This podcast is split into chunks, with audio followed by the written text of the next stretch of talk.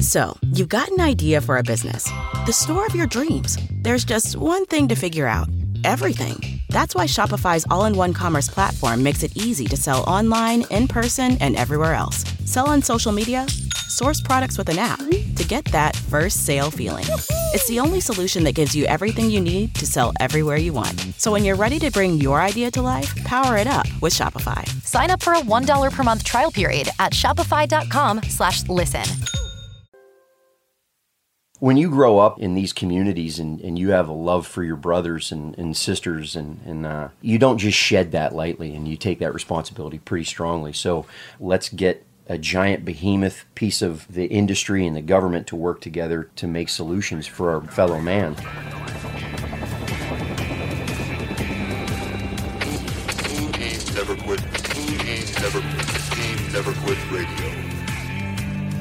All right, everybody, welcome back to the TNQ podcast. I'm your host, Marcus Luttrell. Every week, it's my job to fire you up, to ignite the legend inside of you, and to push you to your greatness. Join me every week as I take you into my briefing room with some of the most hard charging people on the planet. They're going to show you how to embrace the suck of life, teach you the values of working your ass off, and charge through whatever life throws at you. This is the Team Never Quit podcast. So buckle up, Buttercup.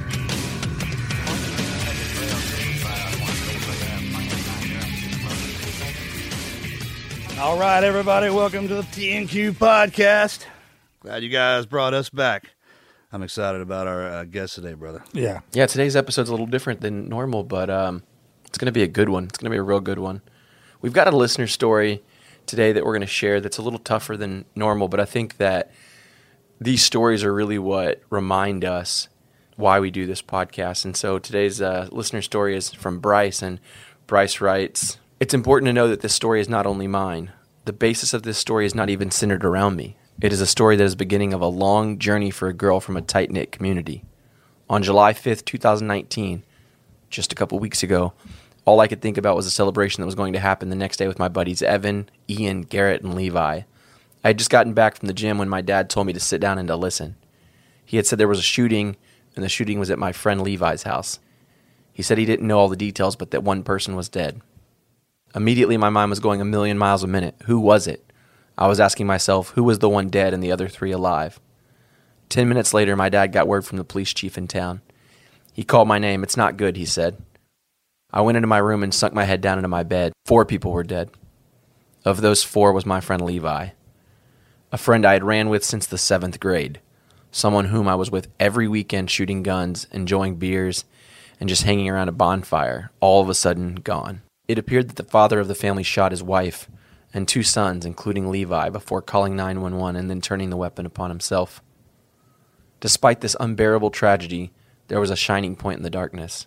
There was one family member not present that day. That was the youngest daughter, Summer. She was at work during the incident. On Friday, her entire family was gone in an instant. Now, I don't know what she was going through. I can't even imagine what was going through her mind. All the questions she had. Maybe wondering what she could have done to prevent it. Through all of the adversity she was facing, Sunday, July 7th, she was at church worshiping the living God. The story doesn't end there. I'm writing this on Monday, July 8th. I want Summer to learn about this podcast, and I truly do plan on telling her.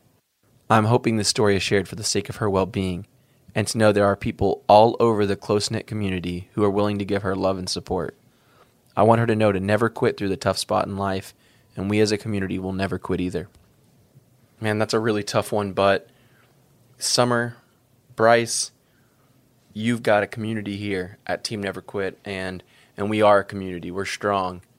And Summer, I know it might seem like there is no light at the end of the tunnel, and we can't even imagine or fathom what you're going through. But we're here to encourage you. We're here to support you. Lean on your community, lean on your friends, and just keep your head held high. Bryce, thank you so much for sharing this story with us. It really means a lot when you guys in our community share your stories. It encourages us to continue to put out this show every single week. It reminds us that every never quit story of every guest that we have on here is going to help someone in their journey.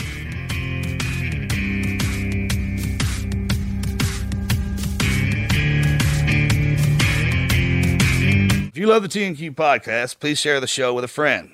The show is available on iTunes, Google Play, Spotify, Amazon, and pretty much any other podcast player. We've got a ton of great episodes and had some incredible guests, including David Goggins, Lara Logan, Sir Robert Van Pilton. Look, if you're already following us on Facebook and Instagram, then you know that we keep our followers up to date with new gear, sales, guests, events, and a ton of other stuff you won't get anywhere else. Anywhere else. Anywhere else. If you aren't following us yet, you're missing out. You can follow us at team underscore never quit. You can also keep up with Marcus at Marcus Luttrell Morgan. when you say my name, Oh, you have to do it. You can. you can also keep up with Marcus at Marcus Luttrell, Morgan at Mojo Luttrell, and me, Andrew Bruckenbush. That's good, man. Have you checked out our new gear we've added to the TNQ shop? The new shirts, hats, and backpacks. No matter where you find yourself, this stuff never quits. Head over to the shop, teamneverquit.com, and get yours now. All right, guys, let's get into the show.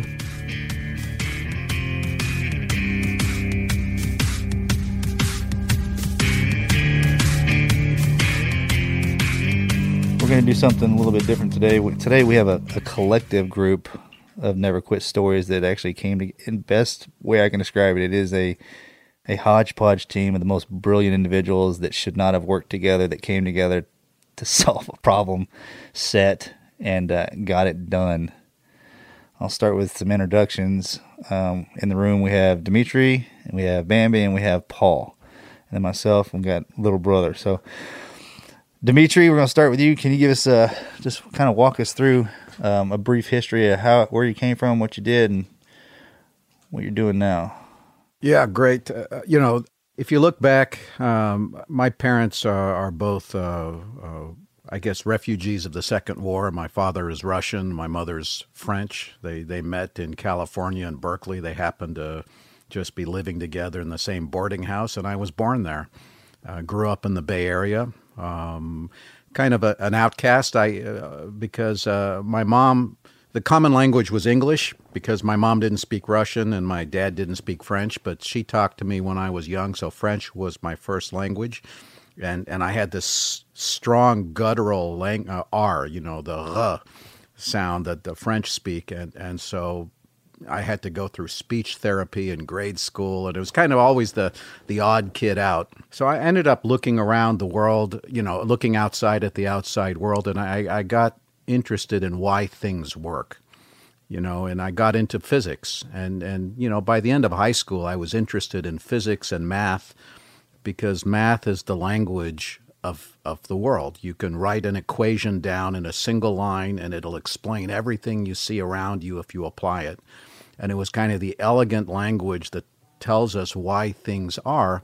And I just got fascinated by that. And I followed a path through college and, and into grad school and eventually a faculty position at Yale for uh, probably more than a decade doing theoretical physics as a passion.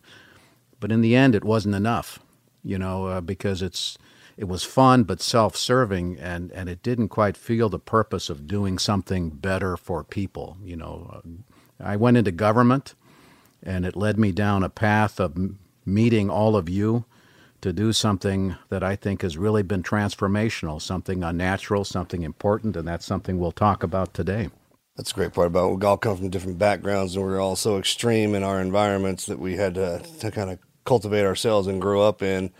And most times people would we wouldn't we're not supposed to hang out. We're not supposed to get along. I mean, if you yeah, we, we would have been buddies the room growing up- together? I know, right? It's supposed it's not supposed to work that way. But in reality, you, kind of figure out that we uh, we each fill a void in each other's lives, right? The one thing that we weren't proficient at, or that we didn't even take a take a look at, mainly because uninterested. It was hard, and and our, our path kind of took us in a different direction.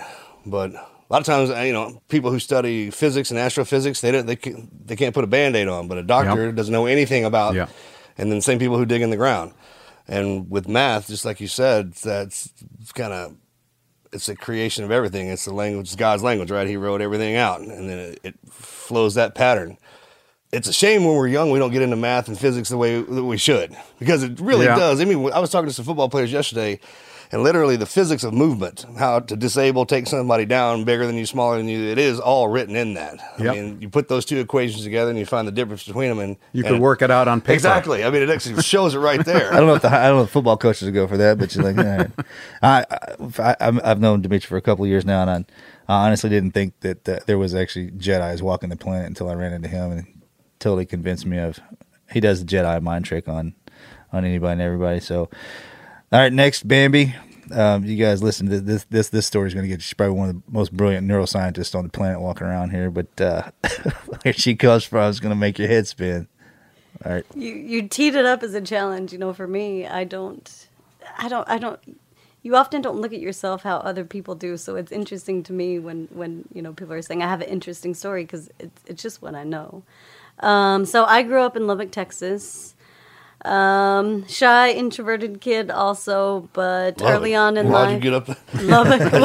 What? Only two reasons you go over there: Texas Tech or you're lost. well, we always joke only two people got out, and I always say myself and Buddy Holly. That's right. There you go.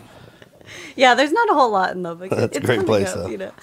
Um, but so I got into dancing when I was really young. So I was always interested in dancing. I actually wasn't really good at dancing, so it was a challenge for me. It was something I was always academically inclined, but for me, dancing since I was shy and introverted, I could express myself through dancing, and then it also leaned in my interest. I also have interest in math. And for dancing, like ballet, the physics of it, it's just beautiful. Like seeing the human body and, like, you know, your right hip up a particular degree is going to change the entire, you know, spin. So I got into dancing really early on. And, um, It's the moment of inertia. Yeah, yeah. well, I was like, And there I don't know if we the want to go physics. there. In the study of it. Yeah. I mean, that's, that's, most people don't get into that part of it. Yeah. They, they Oh, practice yeah. till the body figures it out and the mind figures it out, and then it just works. But it, they don't ever understand the, the whole mechanics behind it. Yeah, yeah. And it's something you have to do to figure it out. You don't read a book to learn it. You know, there's a lot in reading, but um, so then I, um, but I grew up in kind of like a poor town, a poor area. When I was 15 ish, I started a nonprofit to teach dance at um, kind of underprivileged areas where you can kind of go to the community center and teach dance to to kids. And then I had a heart condition, so I had what's called supraventricular tachycardia. Um, SVT for short. So it Well was just. I had like an extra fiber that my heart would kind of go in this erratic loop and just beat, you know, like create, you know, 300 beats per minute, and I'd pass out and then move along with the day. Um, so I had to get that repaired. So once I got it repaired, I couldn't dance anymore, and I had to kind of take a time out. At the time, I was going to school. I started tech. Uh, I was always interested in math, so I started tech with a math degree. Um, Did the but then- building still look like a calculator? Yeah, then? yeah, Uh, yeah, oh, okay. yeah, Just yeah, checking. and then I went for one semester and was just very disappointed and thinking, I'm just going to school because that's what you're supposed to do. I'm good at academics and I wasn't really going for any purpose. And having kind of the heart situation, it made me really think, what do I want to do? Like, what do, you know, what, not just following this checkbox step. So when I was 18, I packed my bags and I moved to LA um, before cell phones really existed, before I think I had like three hundred dollars to my name, and you know, you just figured I just drove, and everyone's like, "What are Back you in doing?" the I was like, 1900s. "No, you just not, yeah, yeah." Back when that, that's what you did. it's just what you did. Um, so I went to LA, danced for ten years. You know, had a had a good time, learned a lot about life and myself and things, and and then eventually went back to school. Um, when I was twenty four, I went to UCLA. I always wanted to go to UCLA. You said a date on, but you said, "Hey, at 24, When I was 24, I'll go I'm back doing. I'm going back to Yeah, school." You yeah. said that right? Yeah, yeah. And followed through. Um, well, the real main reason is my parents were poor and never filed their income taxes. So when you do the FAFSA, you can't claim independent unless I'd have to do report my parents' income, and they never did. So I could never get support for school and all of that. So when I'm We had the same thing happen to us. Oh, really? Yep. Yeah. So it was like, and and it was one of those things of I can only dance for so long. My body's only going to be like that's something that there's really a time stamp mm-hmm. on. So I thought I'm going to go dance, and then when I'm 24, I'll go back. And when I was 24, I went back. Um, applied to UCLA, got into UCLA. I originally wanted to go to math for math, um, but I then switched to philosophy. Um, long story short, back at that time, it wasn't that long. It was like around 99, 2000. And women, I my guidance counselor literally said, well, you know, women don't really do math. And California has a need for high school math teachers. So how about you get a teaching certificate and you can teach? Hadn't looked at my records, hadn't seen that, you know, I've made a hundred in, you know, advanced calculus and every math class I've taken my entire life have excelled. Just that was the statement. And I was still young and impressionable, and I didn't really understand. You know, I it it impacted me to where I really took it into consideration and thought, well, maybe I'm not good enough. What if I apply to UCLA and I don't get in for math and everything's, you know?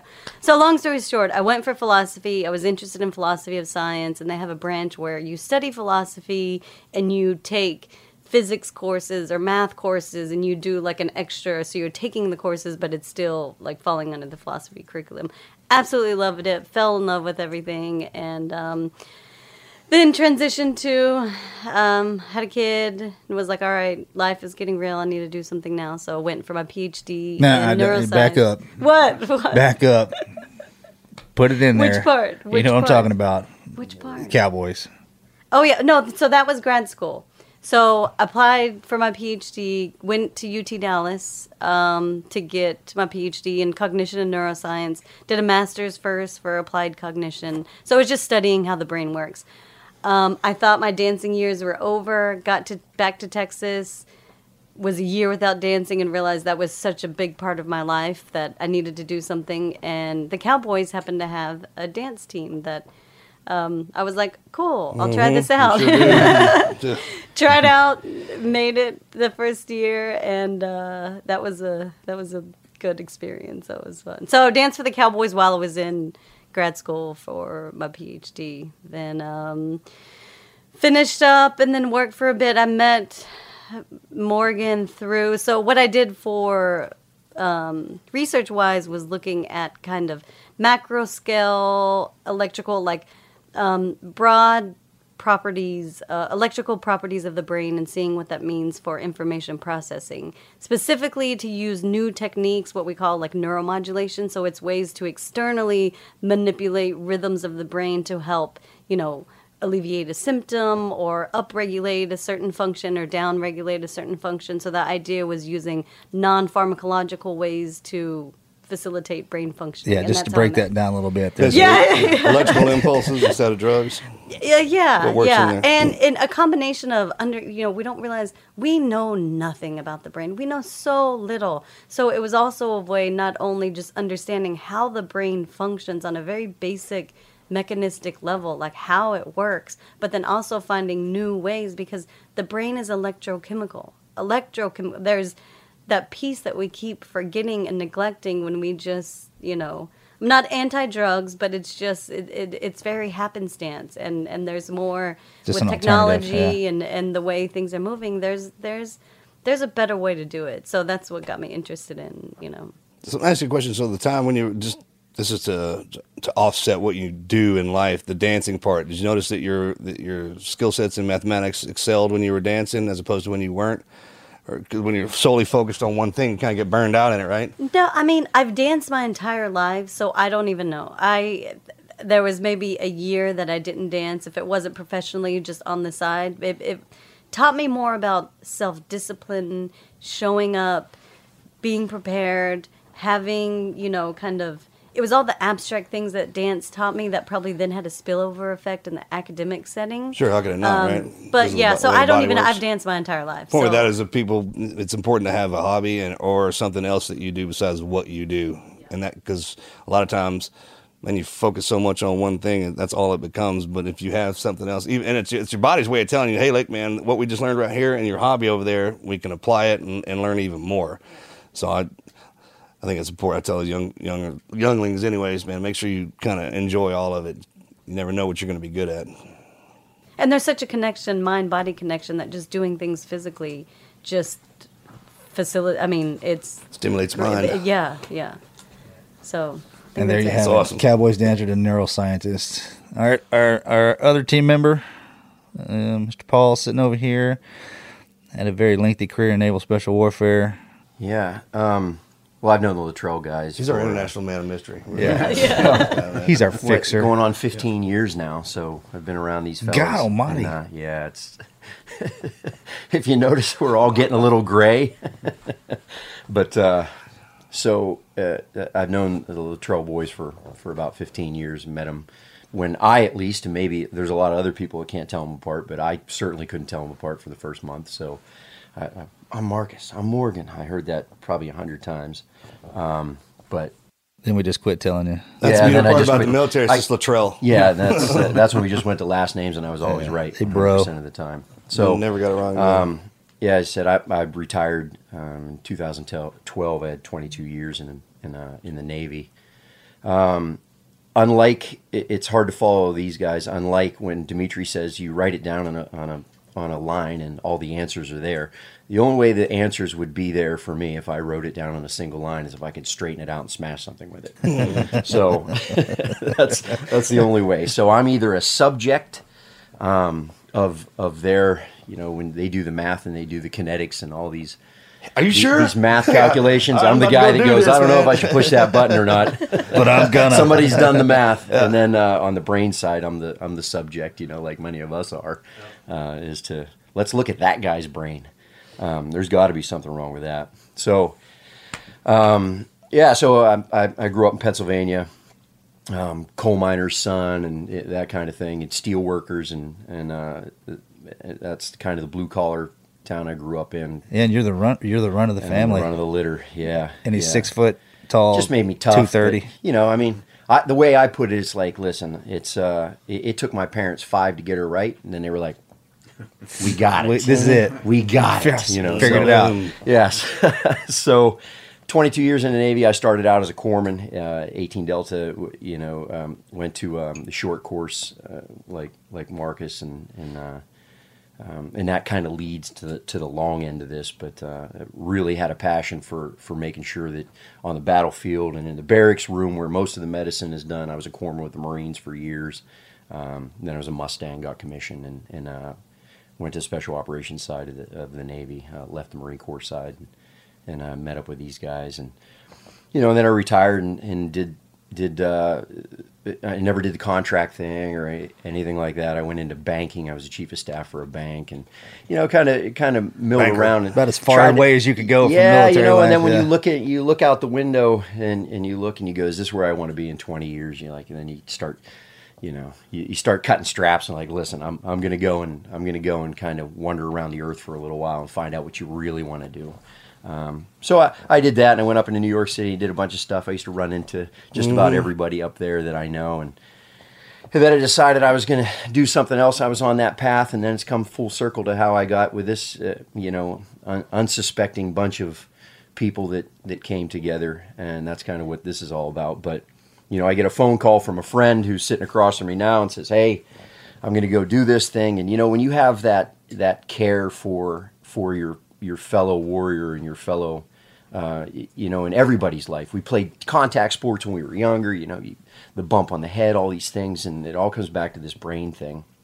And uh, when you grow up in, in these communities and, and you have a love for, for your brothers and, and sisters, and, and uh, you, don't just shed that lightly, and you take that responsibility pretty pretty strongly. So Morgan goes up to DC and he runs into some people and he's putting this thing together and he calls me and you know and I, I was well on my way to doing something that, that has been an itch for me to to do for a long time and and he says hey here's what we're going to do and we're to and this is what we're going to do and we're going to we're to come together and we're going to try really hard um, to, to make an impact in the world of brain treatment and TBI and PTSD and all these people that have these never quit stories and all these people that have all these these ailments and these people are living in the shadows of bumps on the heads and we've tried this and we've tried that and, and to use one of you know the pharmacological methods and let's do something different. Let's really do something different. And uh, you know it doesn't take a lot of convincing when you when you're sitting at your house and you're like you know I can either go and do something that, that makes me a ton of money or I can go and do something that that really um, really makes an impact one to your soul. And when you look back at the end of it did you make a difference and are you still serving? So that's that's part of our dna and that's that's who we are as people is to continue to serve whether it be you know something simple as helping somebody across the street or helping somebody change their tire or you know something as big as is let's get um, a, a giant behemoth piece of the the industry and the government to work together to to make solutions for our for our our fellow man and uh, I said okay So I threw a couple T-shirts and some socks in a bag, and I Grabbed my dog and I, I grabbed my dog, and away we went. And uh, now here we are, full circle. What two and a half years later, and uh, and I guess this is how I, I get to sit here. But but um, um, yeah, just that that's kind of the story in a nutshell. Yeah, so here we have three absolute individual never quit stories. But the funny part about it is that when this team finally came together and was tossed into the, the worst possible place, the swamp in DC, the one of the cabinet members said, "Hey, I'm bringing you up here to do a specific job. I don't, you're not here to make friends. You're here to save lives. Go forward and do great things." And that was about the gist of it. So you have the neuroscientist, you have the fixer, and you have the experience of DC and the physicist, and then you have me, which yeah, I really don't know what I brought to the, table. The table. hammer. the hammer. And the idea behind it, Break it, fix it. yeah, yeah, break it, fix it, blow it up, and put it back together. That, the concept was, with some dance. yeah, with some dance, make it make it finesse. eloquent. With the finesse. Yeah.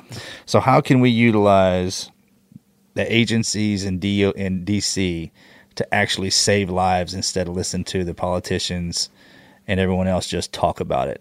And that's what the team that's what the team did for the last 2 years. And it's it's it's it was a it was an absolute nightmare to say the least sometimes. Sometimes it was the greatest thing ever Best of times and the worst. best of times and worst of times. Best advice. I ever got about going to DC is don't take it personal and don't take it home. Then the secretary is like, when he asked he asked me to come up there, he's like, I was like, hey sir, I don't gel with politicians, and he's like, I'm not bringing you up here to do that. Build a team that doesn't do it. And I was like, all right, check, you got it.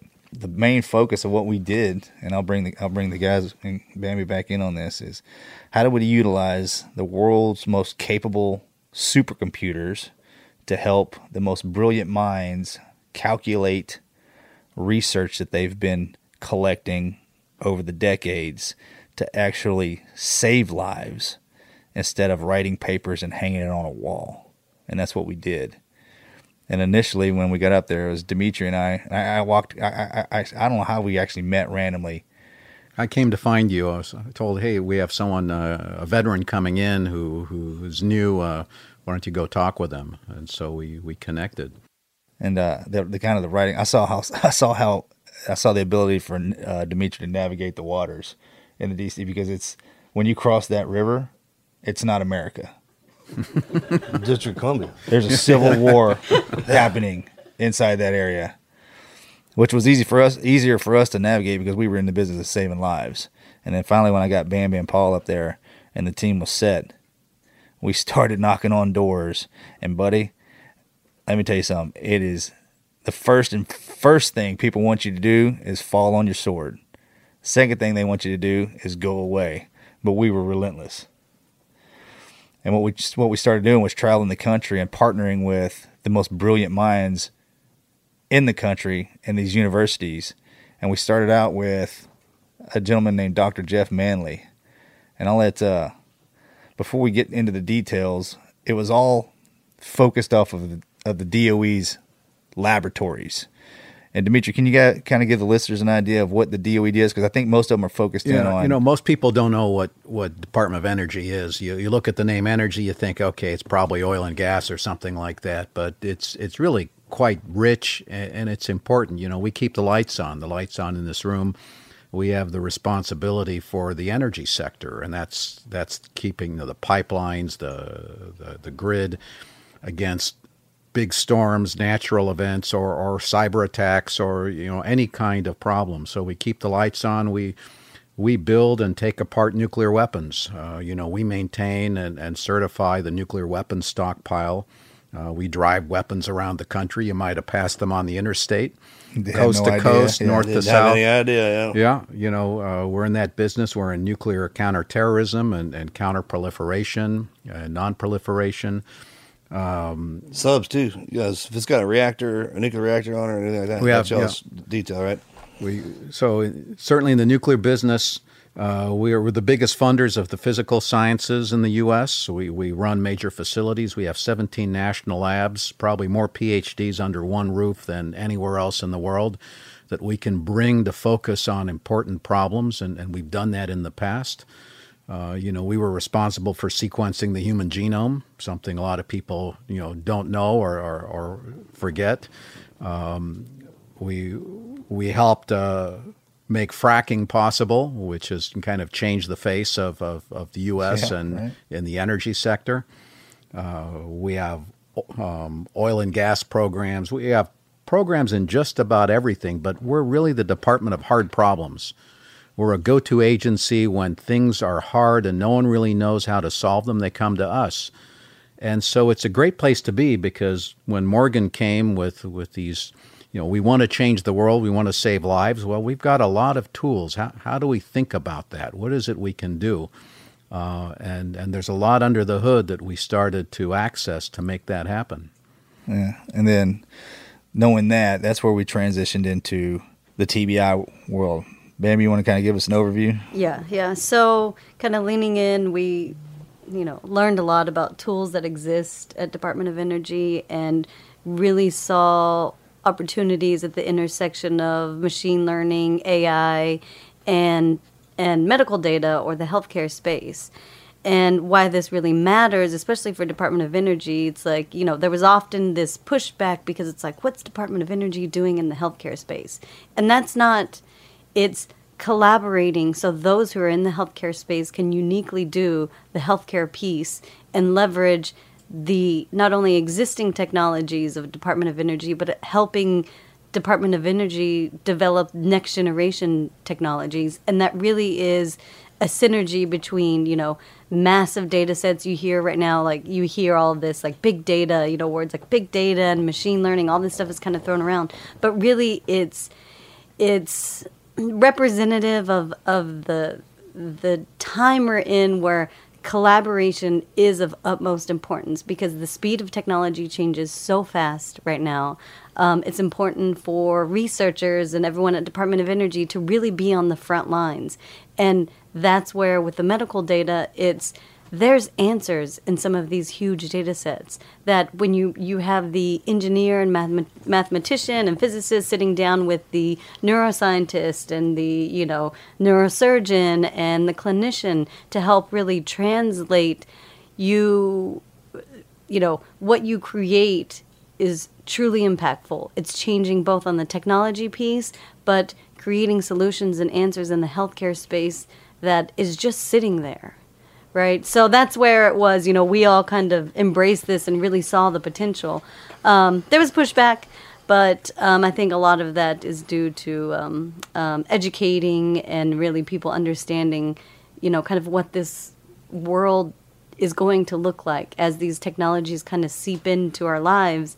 Um, it changes the way we think about things. It changes the way we think about data. It changes the way we think about healthcare model. It changes the way you know instead of a, a you know, kind of like a, a sick model, it's predictive, it's proactive, it's personalized, it's, you know, the antithesis of everything that's kind of the the healthcare space right now. So we saw the potential for change and just for us our push was to help others see it because you have to collaborate. You have to, you know, it's a waste of time for, you know, on the clinical side to to kind of learn all the richness of the technology piece. Like get get everybody in the room, like similar to the team, get everybody in the room to work on the problem together. Stronger together, knowledge is power. A lot Yeah. of people, when I would imagine rancher, they want to take credit for it too. Like, hey, I'd be willing to help you only if you let me.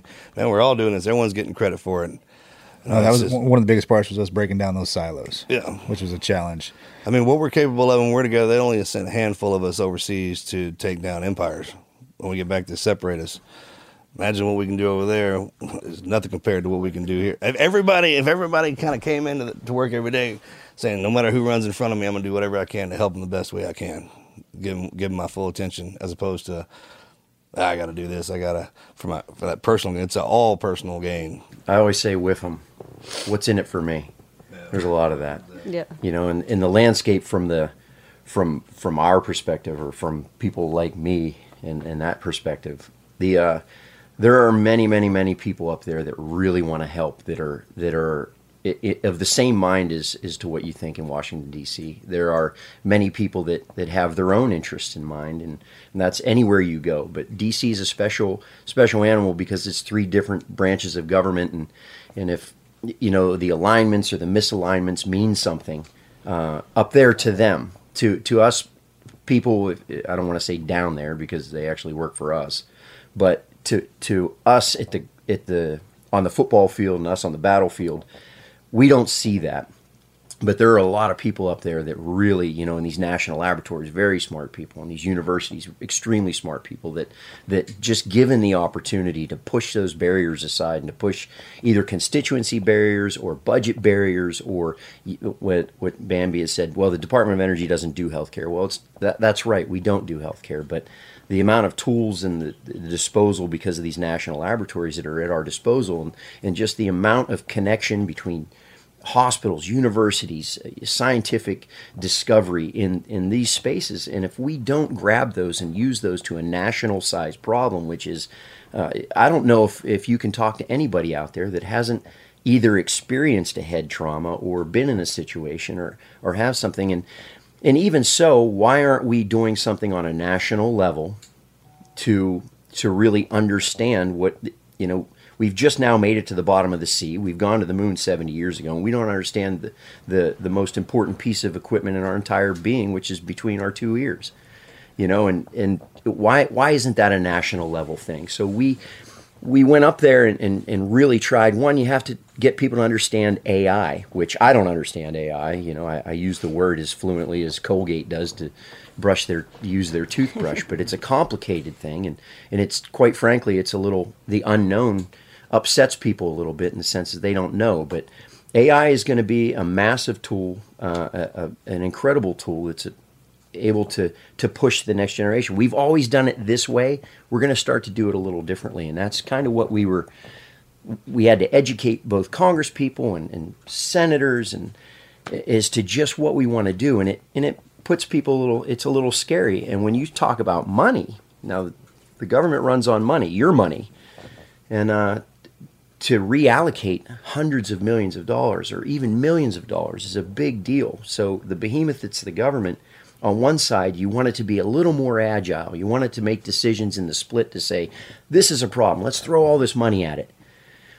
Well, that works if that cause is good for you, but it doesn't work so well if that cause is not good for you. And uh, so you want a little bit of slow and you want some bureaucracy, but that's that, those those are big challenges. And when you went to work in the morning, you had your coffee, and you sit and think like, "What are we going to do today, brain?" Can you can I can you break it down for the listeners because you, you, have a great way to articulate it to people where they can understand it. Can you kind of give them an idea of what we accomplished in that short period of time and why that's so important to just anyone and everyone? Well, I think uh, accomplishment first. The biggest part of the accomplishment is like anything we had to be somewhat educators. You know, one, we had to learn the, the system and the way that the government works. It doesn't work like a normal uh, business where the, the CEO basically says, this is what we're going to do and we're going to go this way. Government doesn't work like that. You have to balance that out. Yeah, it works what like did, a big, like an aircraft carrier. In order to turn that thing, it's not going to advance I mean, and transfer. We get a right? hole in it. There's a fire. Right. We got straight to the line. That's that's that quick stuff. Right. when it comes time to stuff like this, man, the captain has to talk to engine. I mean, it's a it's it's slow moving that thing. Yeah, it's around. not one button push, right. and, and, there isn't one commander in charge of the entire thing. You know what I mean? There's there's competing requirements, and it's a competitive environment. What did we accomplish? Well, if we accomplish nothing, we accomplished the fact that this is the conversation. When we went there, people, yeah, yeah, yeah, we get it, we get it, and that's and to hear that when you're looking at a problem like that that affects people in the way that it does, and you hear the yeah, yeah, yeah it really it's disheartening. So you have to find a way to dig a little deeper, and it's not climbing a mountain deep, but it's a different kind of deep where you have to put yourself in a position where you say, okay.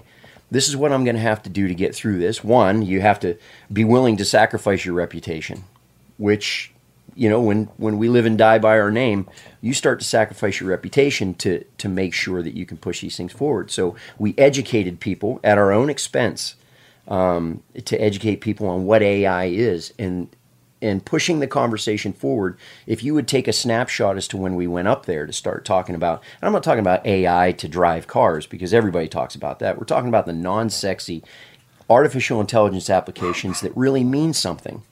So we educated a whole line of bureaucratic uh, a bureaucratic layer that makes decisions based on their own knowledge and what they see you know and, and it's a sexy term to everybody. They see it on a magazine cover but that education piece was huge. Getting teams together as morgan pushed all these things in and we pushed um, teams of of medical professionals and engineers and data scientists and and neuroscientists into the same room to say what is it that you do what are the big questions and big problems that you have that we can help you solve by using this um, massive technologically advanced our national laboratories these people that are very intelligent what can we do to help you and in turn help us and uh, that it was about the data alone in, the end. You know, we, Yeah. we we gathered a lot of data. AI is about data, and so you know, what did we accomplish? Well, the first thing was to to realize that we're all buried in data. You know, I don't know how many thousands of unopened emails you keep on your iPhone. Uh, you know, I don't know how we're we're all surrounded by more information than we know how to deal with. You My wife's in- got like 8,000 of them on her phone. yeah, you, you go into a modern ICU today and it's uh, alarm fatigue for the nurses because the alarms are constantly going off. The doctors get more information than they can deal with. And as we looked around, we realized there's something to be done with the marriage of technology and, and data. And so the starting point was, like Morgan said, how can we save lives with data? So we started gathering data. So we gathered uh, all of the veterans' electronic health records and the Million Veteran Program genomic data Through the VA's to the Department of Veterans yeah, Department of Veterans Affairs uh, uh, data uh, in partnership with the VA. Uh, we we gathered uh, the traumatic brain injury and PTSD data from the VA, which we we also have. We we managed to get a, ten year study from the NIH uh, through Dr. Geoff Manley at UC San Francisco, which was a big national effort to, to characterize traumatic brain injury from the emergency room through one year with, with biomarkers and, and, and, and treatments and health trajectories and MRIs. And, and we embedded ourselves in this data rich world. We said, how can we change things? And, and we brought in our most advanced supercomputers said how can we learn more from data than anyone could possibly do? You know when you take this massive amount of data that it comes in so many different ways from the genome to images to 20 years of health records what, what's in there? What's in there beyond what we can see? And that's what we turned the computers on to do. And we focused on problems from excuse me from uh, suicide risk to cardiovascular to prostate cancer. We started to touch opioids, uh, polypharmacy, what happens when you prescribe more than five drugs to a, a patient. Uh, we looked at traumatic brain injury. Can we get beyond three categories uh, from mild, moderate, and severe? And we found that there are at least 30. Uh, and there are going to be more. And we're trying to characterize traumatic brain injury as richly as people do cancer. Tell tell tell everyone why that's that's important as far as the categorization Because if you want to know how to uh, treat people, you have to know exactly what they have. You know, what is the the specific issues that they face, uh, and how much data do you have on on possible treatment paths? And if you don't really know, if you only have three big bins, it's it's too coarse. But we can learn a lot more from the data and specifics of patients from their images if we first amass as much data as possible to to see what's in the data, and then we can distill kind of the, the specific things to patients. I'm just thinking if you could disseminate that amongst every hospital or caregiver, it would make any hosp- any one of them prepared for for anything coming in. A lot of times, people come into one thing to a unit or a hospital with a, with a problem that they can't fix. Yeah, the tools you- aren't for us. Right, but if you, yeah, if you got if you got if I mean if that thing spits out every program in the signs, symptoms of trauma, and then it relays everything from all of that that data. Yeah, imagine if you walked into a hospital or in in, in Poteet, Texas, with a TBI, and your doctor was able to compare your that particular patient's brain scans with every other hospital in the country to get a get a real time diagnostics and a yeah, but uh, but then you have thousands and thousands and thousands of data points or information. That's what data is information and, and possible answers. It comes back to Poteet, Texas, says, hey, look, your patient probably, high probability has this, and this is what needs to be done. And that's what the team's efforts were moving towards. Yeah, we already showed you can learn more from data than people could have. You know and we have to figure out what how you know what is real and what is not real. It's not just uh, you know you apply a technique and, and you're there but you have to get people thinking about this. You have to partner them together and it's kind of the odd collection that we are in doing this. You know part of the strength of us was was knowing that we have to bring even more people together from different walks of life with different experiences and tools to do something that's bigger than ourselves. Uh, and and and that's what we've been doing uh, people i don't think I did I did I didn't understand how fast and how important the computers are. And one of the data scientists broke it down to us one day. It's like, hey, look, the the the information that we just processed through our computer would have taken 100,000 scientists 300,000 years to compute. 100,000 scientists, 300,000 years. And this computer at the lab did it in two and a half minutes. So quick yeah, that, that turns. No, it's mind-boggling. You know, the biggest computers that we're going to have in the next year or so, they the number of uh, math operations, an addition or subtraction you can do in one second, is 10 to the 18. So it's one with 18 zeros after it. That's how many we, we can do every second, and we can just beat these problems to death. We can ingest all the data that's available, and we can ask really hard problems that no one else in the world can do and we should be doing that. And, and we learn how to learn in that process, but we're, we we choose the right kind of problems so it impacts people.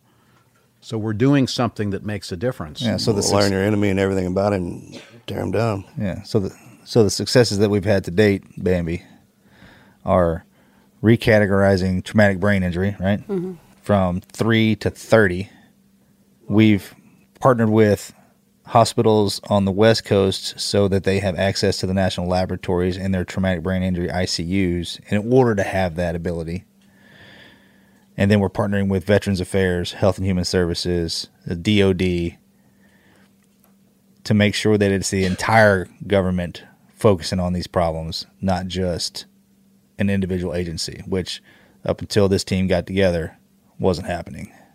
I don't know why they. I mean, when they refer to the DOE as not being a Department of Health, it's energy. Health is energy, right? I mean, it makes complete sense. It's just it's very much mislabeled. It should be Department of Everything. Yeah.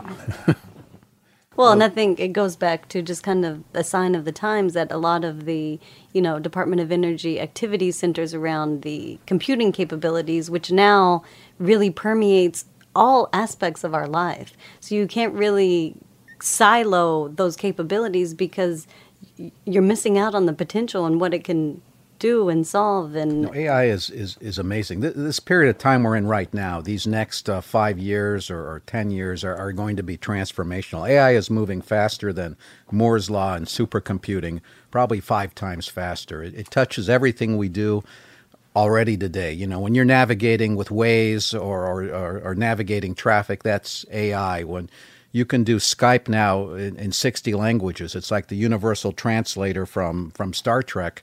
You can talk in real time in 60 languages over Skype and, and, and have a conversation where the AI takes care of the translation in real time. Uh, you know, you can uh, colorize movies uh, through AI.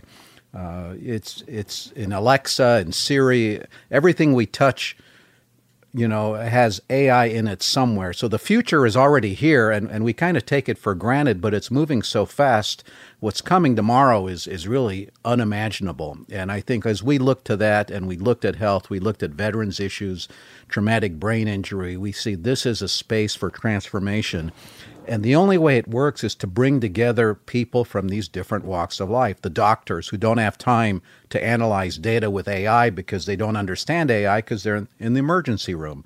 To the technicians and, and those developing technologies that don't understand the brain because they're focused on, on building semiconductors and new chips to those who are building software and tools. You know, you got to bring all these people together in unnatural ways and say, look, we're going to solve this kind of problem. And that's where the interesting change is going to happen. That's where the transformation is going to change our lives.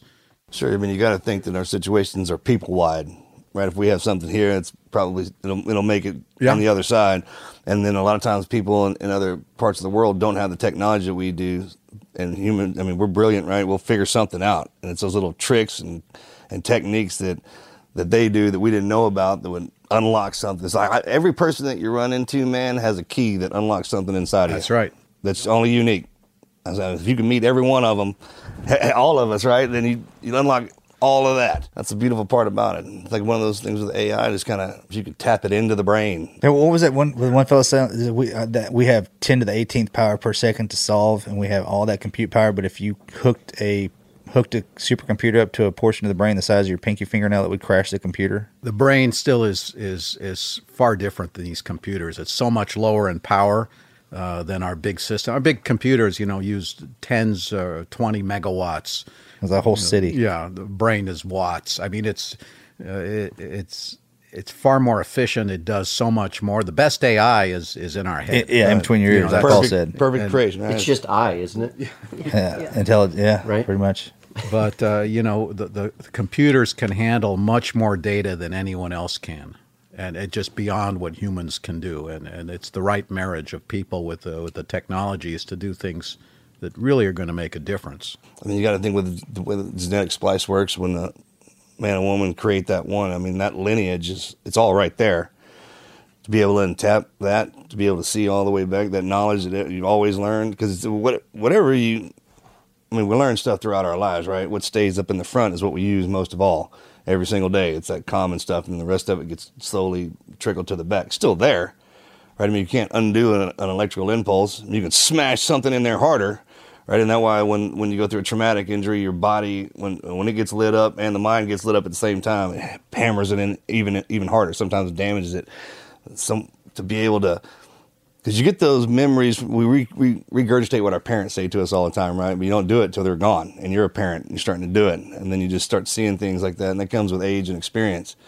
But to be able to unlock that whole concept of your whole lineage, Yeah, time, That's something. Time travel. I mean- it's already, it's already there. You got to unlock the brain. Oh yeah, time travel. You get a bunch of your friends, some beer, throw on some music, you go back to that day and time, right? Especially if you've had the friends your whole life. Time. You can always you can go back in time. You just can't go forward. it's funny how that works Yeah. how it triggers these memories and, Crazy. yeah Maybe we'll figure it out one day. Maybe that's the trigger. Is is us that it's all a it's a tone. Even the verbiage, uh, birds and everything we speak, we just even a word is still a, a monotone, right?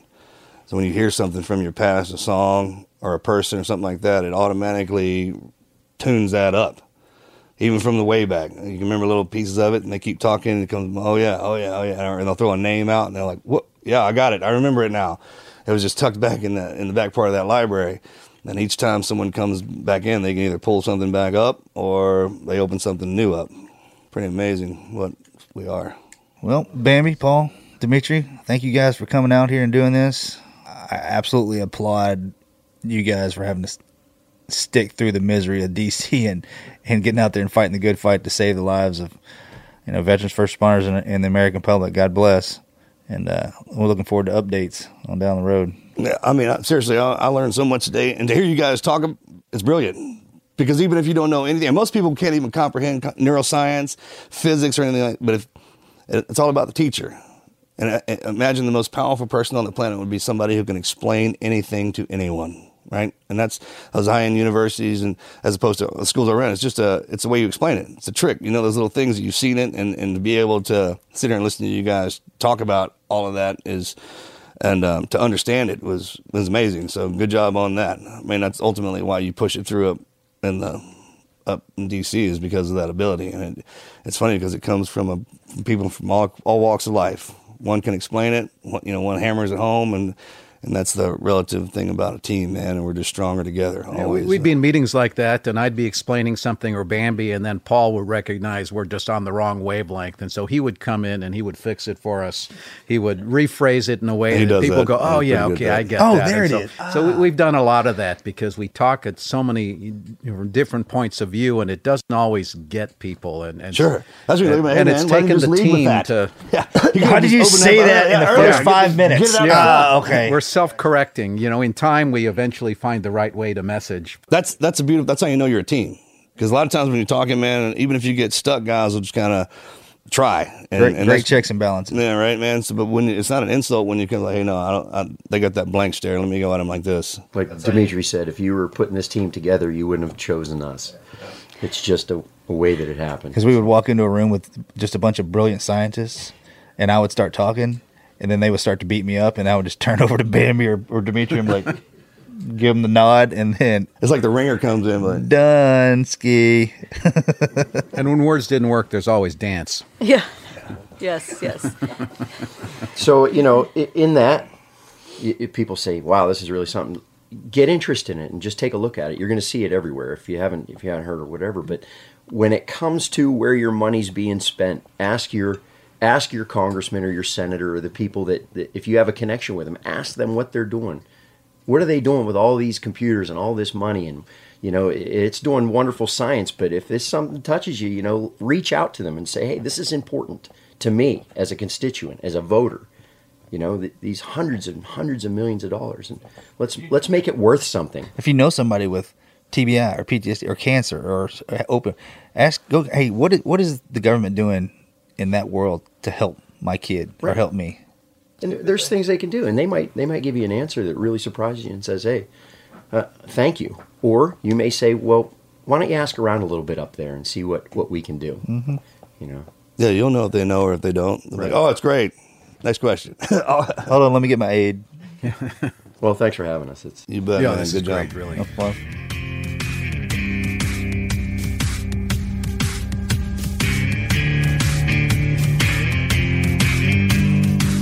Morgan, what an interview. I mean, that was a very informative and deep conversation, no doubt. It's hard to get your head around some of the things that are going on at that level and, and the capabilities that we have. Yeah, that was deep. You said it was going to be, and, and, and they are brilliant, man. It's it's amazing to watch, uh, especially with Paul in here and everything that we've been through, and and uh, and you and what you guys are doing. Uh, uh, man, that's impressive. Did today's episode ignite a new fire in you? If there's one thing that I've learned, it's that sharing your story is a powerful thing. There are people out there that need a kick in the ass every now and again, and your story could be the thing to change their life forever. Take a minute to share your story at teamneverquit.com forward slash podcast. Just click on the share your story button in the menu so we can encourage you along the way. Your story just might be shared on one of our upcoming episodes. Hey, and do you think the show could benefit someone else? Go leave us a review on iTunes. It helps other people discover the show so we can keep encouraging others to just never quit.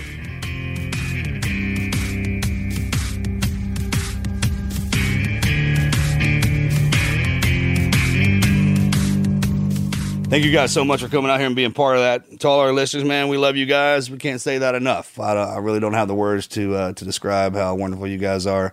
To keep coming back and listening to uh, to us and to our amazing guests. So as long as y'all keep doing that, we'll keep coming back and uh, enjoying this. So I like thank God, my family, my brother, uh, everybody uh, who had anything to do with this and uh, this wonderful life that we get to have. So thank you guys again. I'm out. Peace.